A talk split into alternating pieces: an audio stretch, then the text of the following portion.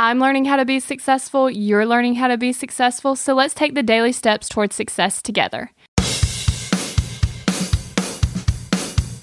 Today on the Daily Steps Towards Success podcast, we're discussing a quote by Jim Rohn. If you don't design your own life plan, chances are you'll fall into someone else's plan.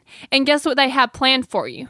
Not much. You have to have a plan for what you want in order to get what you want. Others don't have a big plan for your life. You have to create your own big plan for your own life. So, what are you waiting for? Get to planning out the life that you want. Then start brainstorming how you're going to get there. By doing this, it's like getting a treasure map. The path is the action you must take to make your dreams happen, and the treasure is your success. You don't just stumble around a success map. You have to create your own success map. And once you have created your own success map, all you have to do is follow the path. All you have to do is take the steps toward your success. So get started. And thank you so much for going to dailystepstowardsuccess.com slash audible to get two free books and a 30-day free trial.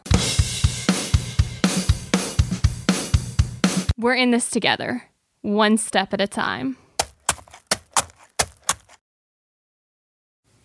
Have you found yourself Googling, How do I stop procrastinating? Here's the thing when you search that, I'm sure you found hundreds of tips, tricks, hacks, and strategies. In fact, I've shared several of them here on the podcast. The only thing is, did it work? Are you still procrastinating? If you are, then what you need isn't another hack. You need to focus on the actual thing that's causing you to not take action. Our thoughts control our feelings, our feelings control our actions, which means if you want to change your action or inaction, you first have to change your thinking. That's exactly what we focus on in my program, Kick Procrastination. This program is designed to help you go from procrastinating on your goals to taking massive action towards achieving them. So go to kickprocrastination.com to sign up.